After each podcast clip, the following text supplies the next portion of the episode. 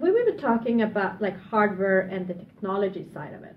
What I'm interested to know now, if we flip it around, is in terms of understanding the ultimate audio experience in audio branding. At least, like there's so many brands that are now working on designing uh, audio experiences, but then also they need to understand then how to produce it to fit in the hardware. So, what are your predictions and advice on how brands can start thinking on using binaural sound in their audio design process and then in their audio asset touch points?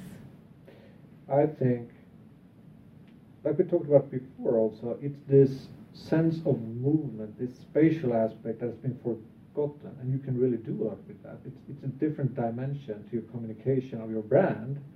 So instead of just think about like, does it sound right?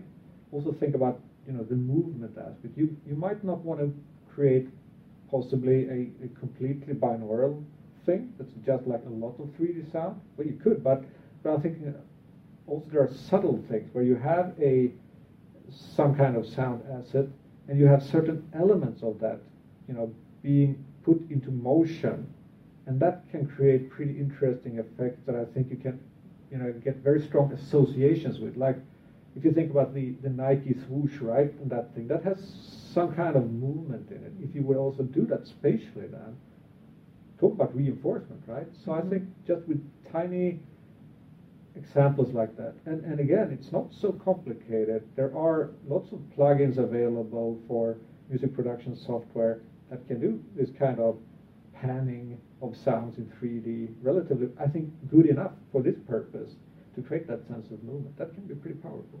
Yeah, get the consumer to move with the visual uh, get the consumer to nudge them towards something. Exactly, exactly.